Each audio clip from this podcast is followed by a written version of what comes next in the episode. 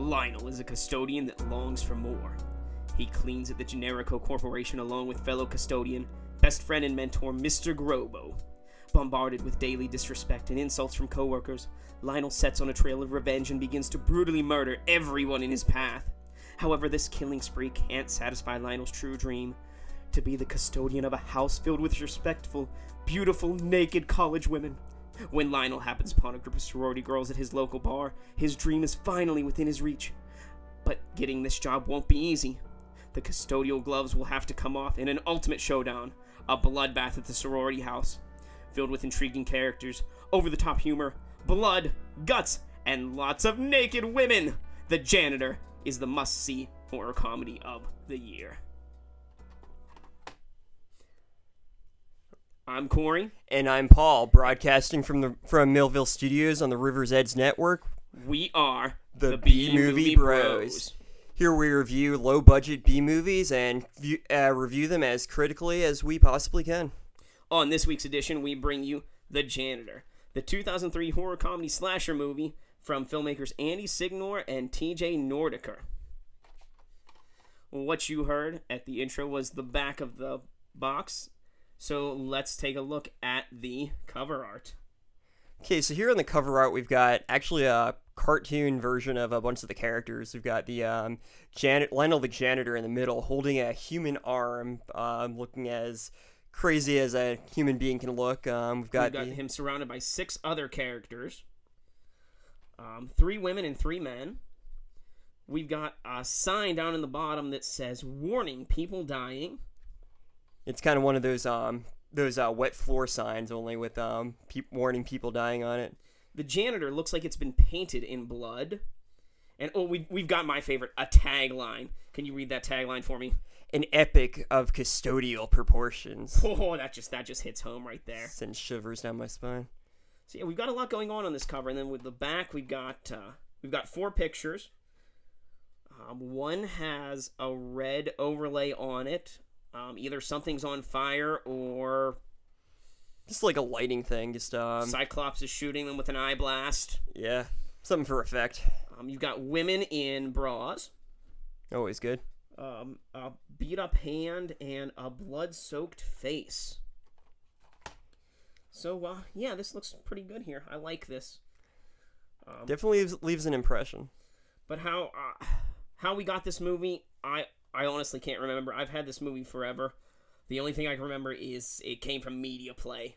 Yeah, I remember one day you just kind of showed up at my place. You're like, "This is the janitor." It's like, well, we definitely need to watch this one. So. So at first sight, Paul, what what did you think looking at this cover and reading the description?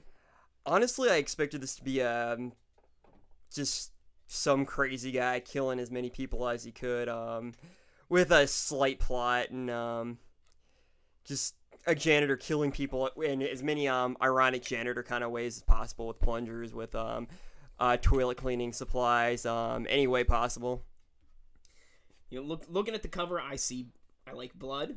We've got some blood.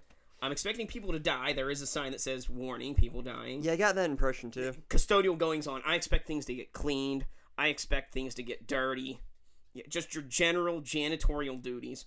Um, I'm expecting tits. I don't know about you, but on the back we've got women in bras. Actually, one of the women on the cover is in a bra, and it says naked women. I, I'm expecting lots of tits here. Yeah, I would have been disappointed if there wasn't. Um, judging by the severed hand on the cover, I'm thinking dismemberment. Yeah, just him like beating somebody with a severed like arm. That would. I I was expecting that definitely. So, on the cover, we have seven characters, and there's a few more than that. So, let's get into some character talk here. So, our first character, the center character, is Lionel. And he's a janitor with anger issues, murderous tendency, and he longs to have a better life. And he's our he's our main character. The story revolves around him and what he's going through. He's your all American hero. You've got Mr. Cornelius Hornsby Grobo. That he has faith in the custodial arts. He's Lionel's best friend. He's his mentor. He enjoys erotic fiction and has the most wonderful handwriting I've ever seen a man have. Yeah, that was that was impressive. Uh, We've got Mary, who is the best friend of Lionel's love interest, Hillary. Um, she's just your typical office slut. Every office has one. Then we've got Hillary, who's Lionel's crush. Uh, she, her husband was mysteriously killed in a fire about a month ago, according to the movie. Um, and then the last, well, there's a couple more people at the office. We've got Mr. Bouillabaisse, who is the boss of Lionel and the the office crew, and he, he really does seem to care about his employees, even though he comes off as a sarcastic bastard. And he's really obsessed with STDs. Yeah, it's kind of a thing for him. At, at every point in the movie, he's reading a book called um, "So You've Got an STD." It was um, really interesting. We've got um, Agent Page. Um, the um, he was this incompetent FBI agent trying to solve the murders um, going on around the office. Then we've got um, Lo- uh, Robbie. He was um, this conceited male boy who was constantly hitting on Mary and the other women. And then we've got the sorority girls. Um, their names really aren't important. They They're were from just the the Tau Nu Alpha, or TNA. TNA sorority. I see what what they did there. Um, we've got the bartender who wears some pretty awesome T-shirts and is full of advice for Lionel. I think he had two lines in the whole movie, and they were just amazing. It was beautiful, made me want to cry. I know I did. Uh, we have Willis, who's the new custodian at the office. His favorite song is "This Little Light of Mine," and his actions suggest that something traumatic happened to him in, as in his childhood, and that he is actually a child trapped in a man's body. Yeah, if Lionel was Batman, uh, Willis would have been his Robin. He was um, really looked up to him. It was an interesting relationship. There was the the bum who lived in the alley behind the office building, Obsessed with Asian hookers. and really just was there to torment Lionel. Yeah. And then we have a returning character from Feast. We have the beer guy. Yeah, wasn't it played by the same guy It- too? exactly. It was, Yeah, it that was Judah really weird. Kind um, of a crossover. playing this full of shit guy that delivers and drinks beer and act. Actually, I guess he was returning in Feast since Feast was in 2005 and the janitor was 2003. But yeah, I was just kind of taken aback seeing him in this movie. I was like, "Whoa, beer guy!" It's amazing how things kind of tie together sometimes. All right, well, let's get into some plot points here. Let's give you a little rundown of the movie. So we open up with a cleaning montage. Every Then- movie should have one. Then Lionel gets peed on by one of the office workers and sets him on fire, as you know. Reasonable um, kind of result. The boss announces an FBI investigation into the murders at the office. Lionel kills another employee just for laughing at him. Um, he takes out the trash and gets harassed by a bum. Um, Agent Page interacts with Hillary and Mary. Then Lionel gets on a ready to go on a date with Hillary, only to be stood up. Lionel takes out his frustrations on some graffiti artists, then goes to pick up a hooker, suffers from, from some fever dreams, and then murders her. The semen sample from her body is sent off to the lab to be analyzed. Agent Page announces the semen sample's been found to the office. Lionel and Mr. Grobo set out to stop the sample. Lionel masturbates an unconscious FBI agent to replace the sample. We're at the 30 minute mark. Lionel's hassled by the bum again. Lionel learns of Hillary quitting her job and goes to a bar where he meets the TNA girls. Lionel kills one of the sorority girls' boyfriends. He tells Mr. Grobo of his job offer, and this upsets Mr. Grobo deeply. Agent Page learns of the switch of the semen. Lionel has an interview at the TNA sorority house. Lionel goes back to his old job and tells them that they he has a new job. We're 50 minutes in here, folks. Mr. Grobo's letter is found. Willis is introduced. Lionel gets ready to leave and arrives at the sorority house only to find that his job was stolen by Mr. Grobo. There's a topless pillow fight. 57 minutes in. Robbie and Mary are caught having sex in the lobby. Lionel chases Mary through the building and murders her in front of Willis. Then Lionel and Willis discuss plans for revenge. And there's a Willis training montage. 67 minutes in. The sorority party happens. Then Lionel begins his sorority house slaughter. 16 murdered.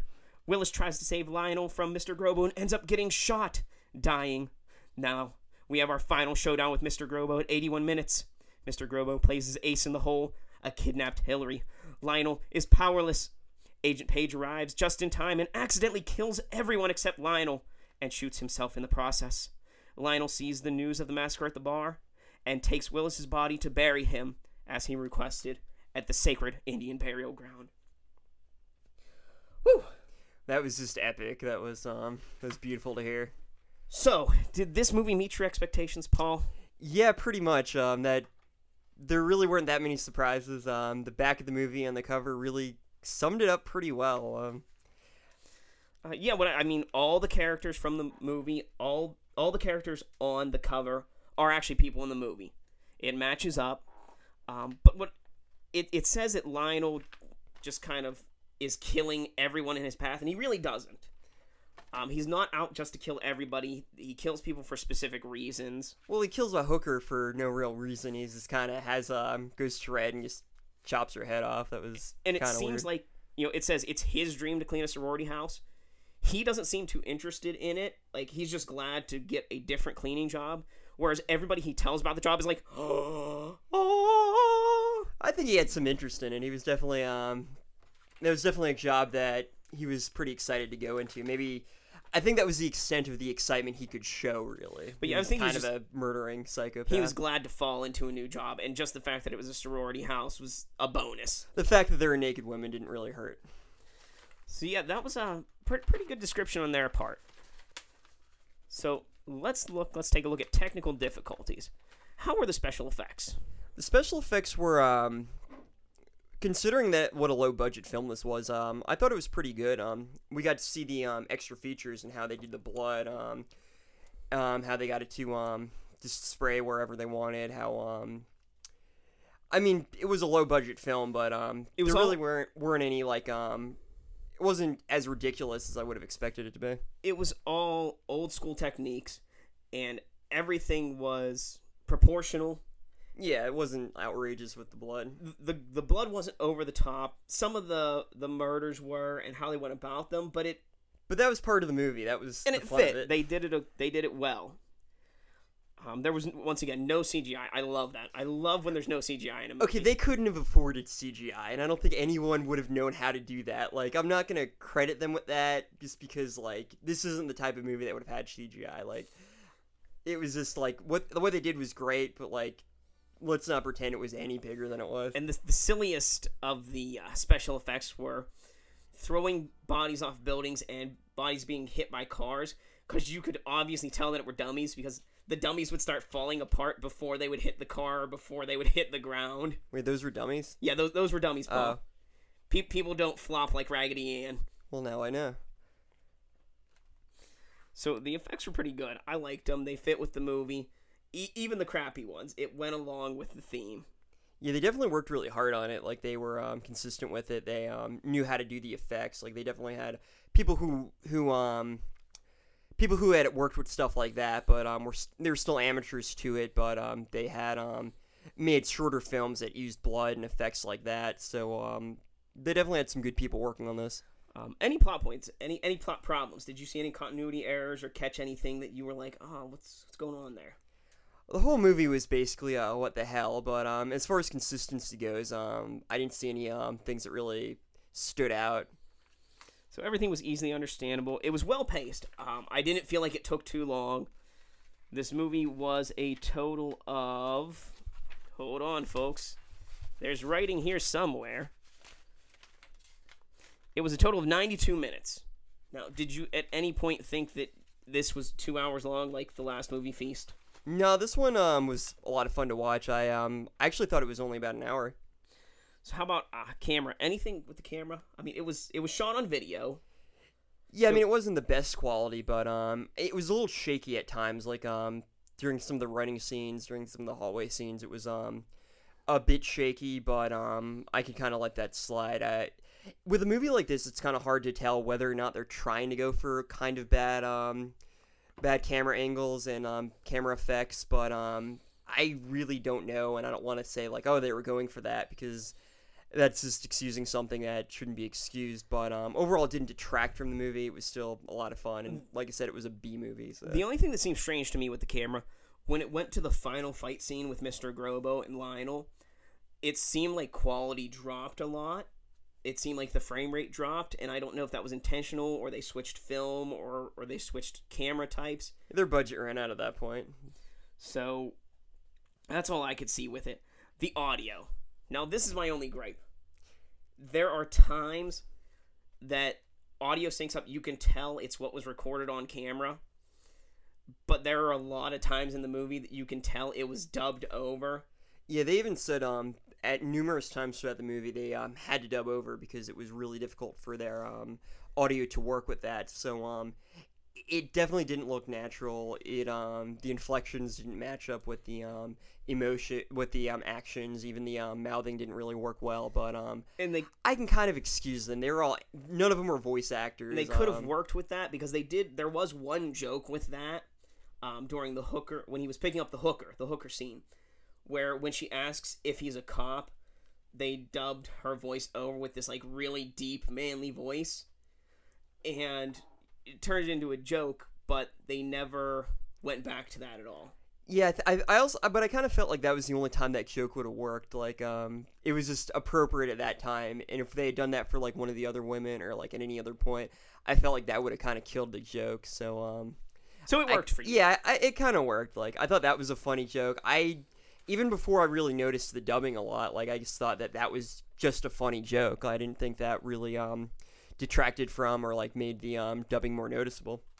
so the acting what can you say about the acting was it good acting It wasn't the worst acting I've ever seen. Um, was, was it really bad acting it wasn't really bad. It was um I think it was it was overacting at its best. yeah, definitely at its best. Like I enjoyed it. I thought um Lionel was great. I liked um how he's just he he was just angry the whole time. Like every scene he's in, he's just angry. But even when he's happy, he's still angry. Angry and grunting and growling. And you know, I'm happy, but also angry. you know, I feel like everyone who acted in this movie like was like let's watch a bunch of Keanu Reeves movies and try to imitate him. Let's just go over the top.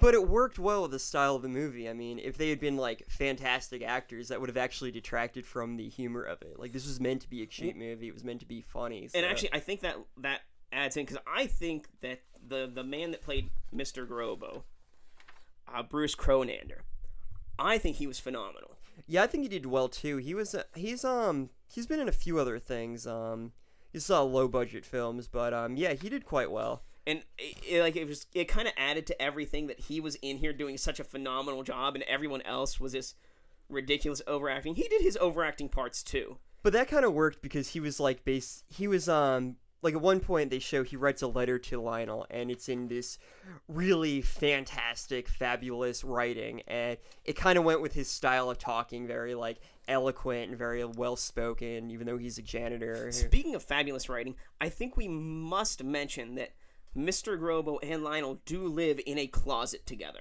That is quite fabulous. so uh, and also the paper was pink and long flowing handwriting I think we just stumbled upon something. and you know lionel did whack off a dead fbi male agent Hey, just in time for the Pride Parade this weekend. So, and the other thing about the acting is Lionel's voice.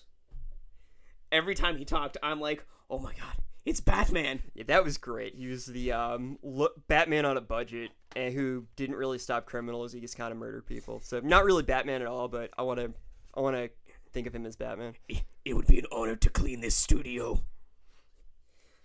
That's just how he talks. I drink cleaning fluid for fun. It's my mouthwash. So, any any dialogue problems? Uh, not particularly. Um, the the dialogue was pretty good overall. It was definitely well written for um a bunch for an amateur film. I I really enjoyed it. They definitely knew exactly what they wanted out of the film. So I really didn't have much, many problems with the dialogue. Well, then, I think it's about time for a quote war. All right, Corey, I'm starting with this one. Now, I'm sure the rumors have been spread faster than gonorrhea in a $2 whorehouse in St. Patrick's Day, but I'm here to clean them all up. That was from Mr. Bouillabaisse. Good one. Well, you know what? We've got the 411 on that dead bitch's head that was found out on your lawn. Agent Page strikes you back. Ah, that hurt. It's funny, I wake up in a puddle of my own vomit, then I go out with a styrofoam cup. I make a good $45 a day easy, and if I'm lucky, I get a little midget crack whore to give me a blowjob. you probably don't make as much as little Ling Ling over there in Taiwan sewing up soccer balls from the bone. Well, you know, I get about 8,000. That's before taxes. They give me a free closet to live in for free from Lionel. Smoke crack and worship Satan. Bartender shirt. Holy Jesus. I haven't seen anything this awful since the great chlamydia outbreak of 72. Mr. Bouillabaisse. You know, Corey, murdering innocents is one thing, but betraying a friend is unforgivable. Mr. Gribbo. Well, you know what? Fuck the customer. The bartender's shirt. There's no stopping the custodians of darkness. From Willis. Oh, I think that's a wrap. Yeah, epic. Don't forget to tweet us at, at BMovieBros, all one word, and tell tell us which quote was the best and who won this episode of Quote Wars. So, what else can we say about this movie? You know, one one thing is this movie, depending on where you look it up, some places say it was 2005, some places think say 2003. And what really happened is this movie was made in 2003 and had a very limited theatrical release, and then it wasn't released on DVD until 2005. So that's why you get those conflicting views. And then in 2013, there was a porno released that was The Janitor. It's a triple X spoof. So they actually made a porn version of this film. Like, who makes a porn version of a low budget film?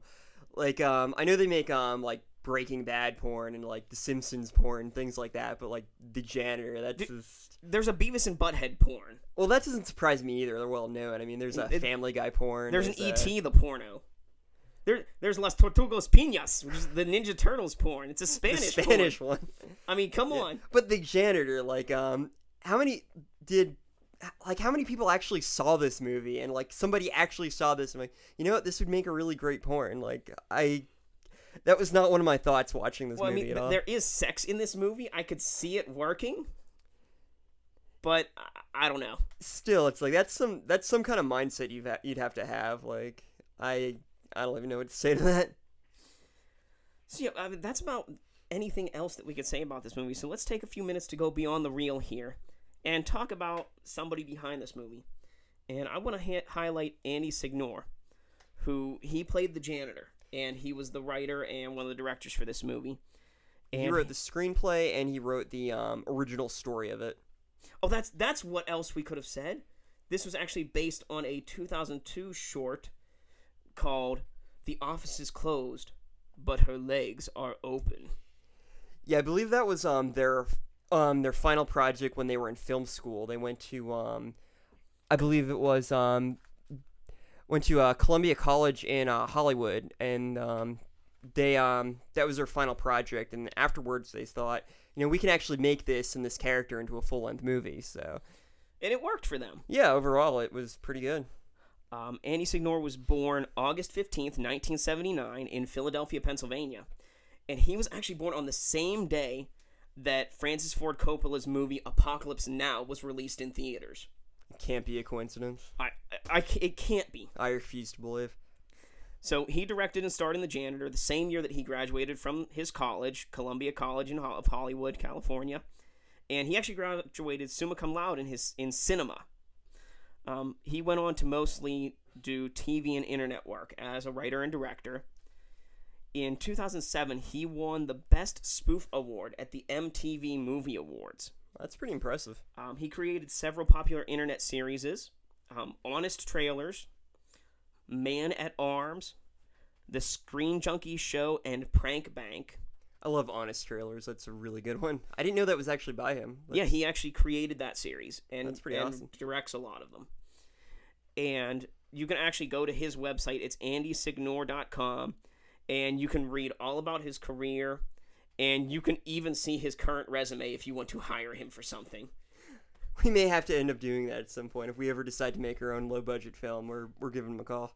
Um, also, if you try to check him out on IMDb, his IMDb biography was also written by himself.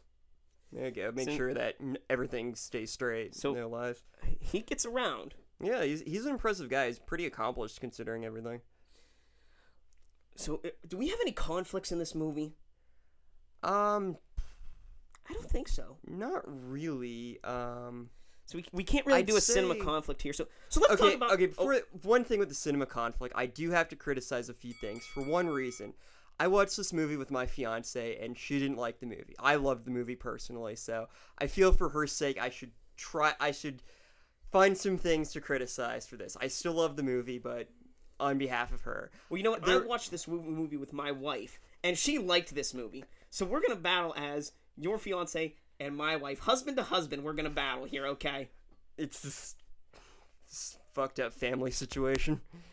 All right, so my only problems with it were, and it, this isn't even a problem. It's um, so you have Lionel. He's um this serial killer janitor. He kills people who piss him off. He kills hookers. He just kind of he kills FBI agents who might might um who have a sample of his semen that they found on the hooker's um decapitated head. Uh, he just goes around ki- and killing people and so he's not a good guy by any means. I mean, he's got some mental issues. Like when he when he kills the hooker, he like he just sees red and like lops off her head for no reason. Like this guy's got some serious like schizophrenia, like bipolar. Um, he's, he, he's got he's a whole textbook of uh, problems. And, but like at the same point, like we're also kind of made to feel for him. Like he's like the everyman, like getting shit on by society. But you can't really feel that bad for him because he's a murderer. And so when Miss in the movie, Mr. Grobo betrays him and ends up getting the job with the uh, soror- with the sorority house, and then there's an epic battle, and I'm like, I want to root for Lionel, but he's not really a good guy either. Like Mr. Grobo's a dick, but this guy's a murderer. Like But Lionel's straightforward. Mr. Grobo is a deceitful asshole. He tells these girls lies, even though he's telling some of the truth about Lionel. He's making things up. He tells them that Lionel whacked off on a dead FBI agent. That is a total lie. He only whacked off the agent. So you know what? Lionel's not the bad guy here, and he is totally relatable. I work in an office, and you know what? Sometimes people can be assholes just because they think they're better than you. And you can feel like how Lionel feels. So you can relate to him, and you can be like, that is an ideal situation because he, he kills them and he gets away with it. And he doesn't even think about it. It just it just kind of happens that way. And that is why it's great. Even though, you know, even if you don't like the violence, even if you don't like the potty jokes, you can understand his feelings and why he would do something that, that like that and be like I want to be that man someday. you know what? Just because you said that, I'm going to put my psychology degree to work here. Okay, so Lionel is a murdering, psychopathic, um, possibly schizophrenic um, individual. I'd say he's probably bipolar because he jumps from um, being like real serene, like well not serene, but really slow spoken. Um, then something just sets him off and he like goes crazy. Like that's got to be some kind of bipolar um, um, disorder, some kind of like weird mood swings that he gets. Um, and I think I'd say he's also- sexual frustration. probably that too but um, i'd say he might be slightly um, on the asperger's um, level as well um, he's i would definitely say this schizophrenia he um, believes that with especially with mary who i don't think even knew what his name was who's supposed to be his love interest like at one point at the end of the movie she gets um, kidnapped by um, by um, mr grobo and Hillary. yeah hillary um, she gets kidnapped by mr grobo and the sorority uh, girls and she just doesn't know why the hell she's there. Like she's there as um as a ransom for to like uh, take advantage of Lionel. She doesn't know what his name is. She doesn't even know who he is. He was that creepy janitor he she bumped into once, and then she quit the job. So like he's definitely like got some delusions of grandeur with that. He like sees things like he's, he has a whole fantasy about eating an arm while he's um getting a blowjob from a hooker. Like I would say if I had to diagnose him, I would give him bipolar disorder, schizophrenia, and um, I'd say that he's somewhere on the autism scale.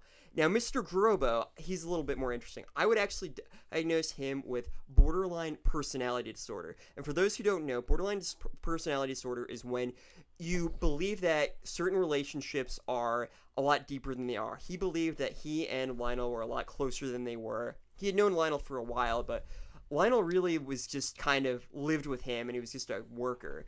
it was his only friend, but they really weren't close. But Lionel kept saying how he wanted to be involved with him in his life, how he um, wanted to be involved with the murders. He like really latched onto him. That's very classic of of borderline personality disorder. Now, when Lionel got the job for the um, at the sorority house, Mr. Grobo's first thought was, "Well, when do I start?" He didn't understand that Lionel was leaving without him, and therefore he felt betrayed. There was no reason for that, but that is classic borderline personality disorder.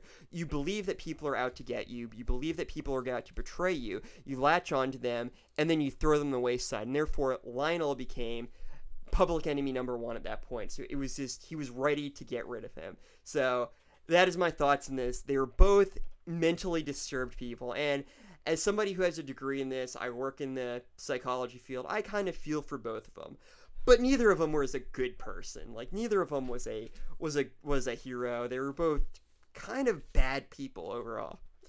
And this has been the first edition of Five Cent Psychology with Dr. Paul.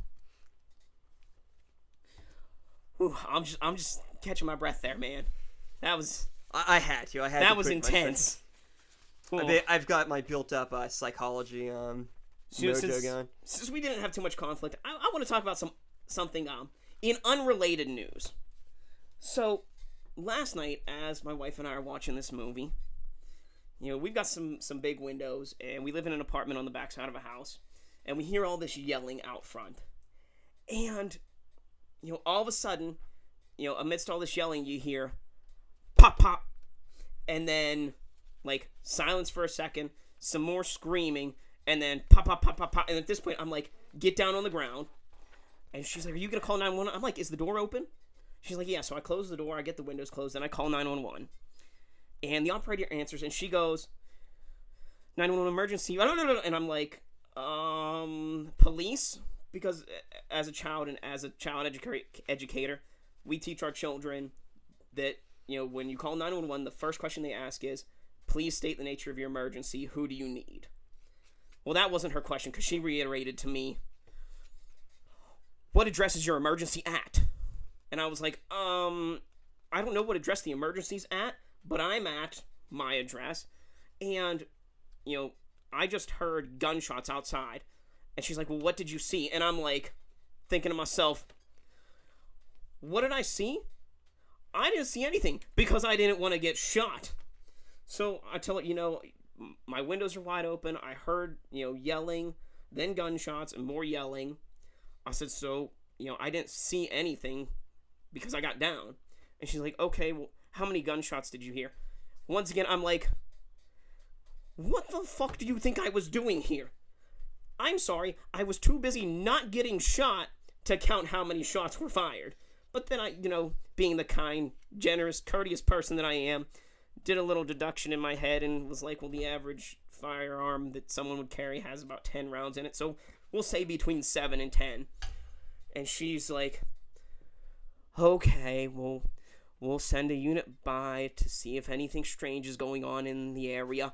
And I'm like, something strange going on there?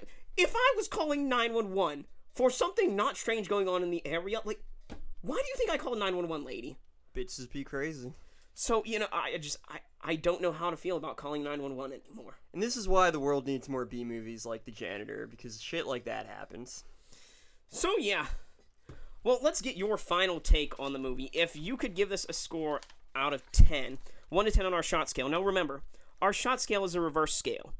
It goes from 1 to 10, 1 being the best, 10 being the worst. With how many shots do you need to get through this movie? Out of, out of 10, what would you say? I would give it a three. Um, I didn't need that much, but I definitely wanted to find reasons to drink watching this. Like, it just kind of made it more fun. I mean, it was definitely like looking at it from the perspective of like how low budget it was and how like um they just graduated from film school. They had no budget. I really enjoyed it, but it did have some problems, and it's just better to drink watching this movie. That's basically it. Uh, I I give this a one. I mean that taking a shot with it just for fun makes it a little e- easier to get past the few little gripes that I have. But overall, I, I rather enjoy this movie. Yeah, it's definitely a fun um, time to time to watch it. So how about uh, justify your score? Give us a little more reason and, and why. Um, in, in 90 seconds or less. I'd say there were definitely um, a lot of situations where I kept thinking, the fuck, like um, the part where um, Lionel jacks off that guy while talking to Mr. Grobo was um, a little odd. Um, Mmm, salty. yeah, I mean it was funny, but um, I mean it was a little excessive. Um, I don't know if I can say excessive with this movie, but um, I guess it didn't really drag on. But there were definitely like um, because there were so many outrageous things in the movie. There were times where um, when nothing outrageous was going on, it seemed like it was going on a little long. So I guess if they added a little bit more like outrageousness to it, um, there were definitely some great lines in it, but um, I thought they were a little too spaced out. Um, the ones that were great were fantastic. Um, I still love the um, bartender's shirt. Um, smoke crack and worship Satan. That was um, that was pretty awesome. Um, and yeah, that's pretty much all I have to say on that one. Well, for my score, 1 out of 10, I have to say that The Janitor is like an epitome of B movies. It has the over the top characters, especially with the boss and the FBI agent. There's unnecessary violence, uh, positively ridiculous and unbelievable storyline, um, with a few theme deaths like the scrub brush down the throat, and a lot of machete kills. It blends originality with genre mainstays. And the jokes that come up, they're funny, and the actors and actresses know how to act or overact at least the, they deliver the lines as best as they can. You know, I give it a 1 out of 10 because it calls itself a core comedy horror and it really hits on the comedy, but it has a lot of murder. So I really want to consider it a horror movie um, because it's more comedy. The blood, the gore, also the fact that about half the movie is bathed in, in bare breasted women, blood, and guts show that it really is a B movie and it goes above and beyond the call of being a B movie. Yeah, I just want to make one slight, one quick comparison to this. Um, last um last week we watched Feast, which um I I did not like. I'm sure everyone listening to this, anyone who read our Facebook page, um, noticed that I did not like that movie very much. Even and, though um, I did. Yeah, you did, but that's not important. But um, what's what's important is I didn't like the movie, and um, basically, um, if I can compare that the janitor to Feast, uh, Feast was a movie where they tried making something. I felt like they were basically at a check mark, uh, a book where they were checking off like, well, people like aliens or monsters, well, people like this, and they tried to make it a B movie when it was. When they tried making an A movie, they disguised it as a B movie because they knew they couldn't pull it off, and they didn't really know what they were doing. They were trying to make it big. With this, they were just having fun. They knew they didn't have a lot to work with, and they were said, you know, we're gonna make a film. It's gonna be the best we can do, and you know, we're proud of this. And it was nice watching the special features of it when they presented it to their college. Um, they had a huge applause. Everyone liked it, and everyone had a great time. So this is what I could would consider a real B movie. This is what I go into. Um, what what I expect to go into when I watch a B movie, something fun, something that a few people with a very low budget had, and they weren't like, "Oh, we don't have a lot of budget. What are we gonna do? We don't, we barely have any money." They're like, "You know what? We've got enough. We're going to use what we have, and it will be fun, and we're proud of this." And I have to praise that movie for this, for that. Well, enough about B movies. I know that some people listening to this might not like the same kind of crap that we do. So, we're going to go into something here we like to call a movie companion, where we're going to give this movie a makeover and we're going to tell you how it relates to an A class movie. If for So those of you who don't know, um, B movies originally were a low budget movie that actually came after an A movie, so hence the B movie. So this is kind of the compare the um, accompanying one. So, we're going to tell you why this movie is just why this A movie is just a different version of this B movie we watched. So, I believe that The Janitor is just the movie GoldenEye in disguise. Yes, James Bond GoldenEye, 1995. And why do I say this? Well, here we go. James Bond and Janitor both start with the letter J. Both James Bond and Lionel kill people. They both have gadgets. Bond gets his from Q, Lionel gets his from a closet. They both have a quote unquote hot coworker. They both have a girl that dies after having sex with them. You know, Bond has his Bond girls. The, Lionel had a hooker, even though Lionel's the one that killed the hooker. She still died in the end. You know, they both were betrayed by a friend and colleague, Bond by Alex Trevelyan, and Lionel by Cornelius Hornsby Grobo. And that's why GoldenEye is just an A movie version of The Janitor. those are some amazing comparisons, and now all I want to do is play GoldenEye for the N64. Do do do do do do do. Okay, I'm gonna um. I call an- Odd Job. There you go. Um, as um an A movie companion, I'm going to say the movie American Psycho, because in that movie is all about um, basically upper class um American entrepreneurs um, basically murdering people who are completely amoral, completely absorbed in themselves. Um, of that kind of scale of society, like committing murders, heinous murders. Um, and um, it was really social commentary on that. Now this was about a about a, a blue collar worker, a janitor who um was basically the lowest of the low. He lived in a um, in a closet. He made terrible money, and he went around murdering people. So if you take um the social commentary of uh, American Psycho as a criticism of the um, American upper class, the um, businessmen, the um, entrepreneurs, and such. This would be a, a um, commentary on the working class and how they are basically shat upon by the others and how that affects them in almost the same kind of way. So I'd say that American Psycho would probably be um, my A movie companion pick for this particular movie. Well, and I can see that because you know an A class movie about upper class people and a B class, a lower class movie about lower class people. It, it all goes hand in hand. I think it works pretty well.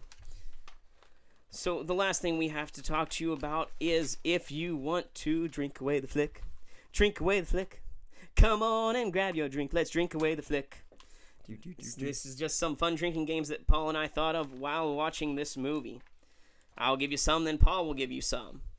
So from me, one, every time someone dies, take a drink. Two, anytime there is a montage, finish your drink. Three, whenever someone loses an arm, take two drinks. Number four, every time Mr. Bullabase mentions an STD, take a drink. And number five, whenever this little light of mine plays, take a drink.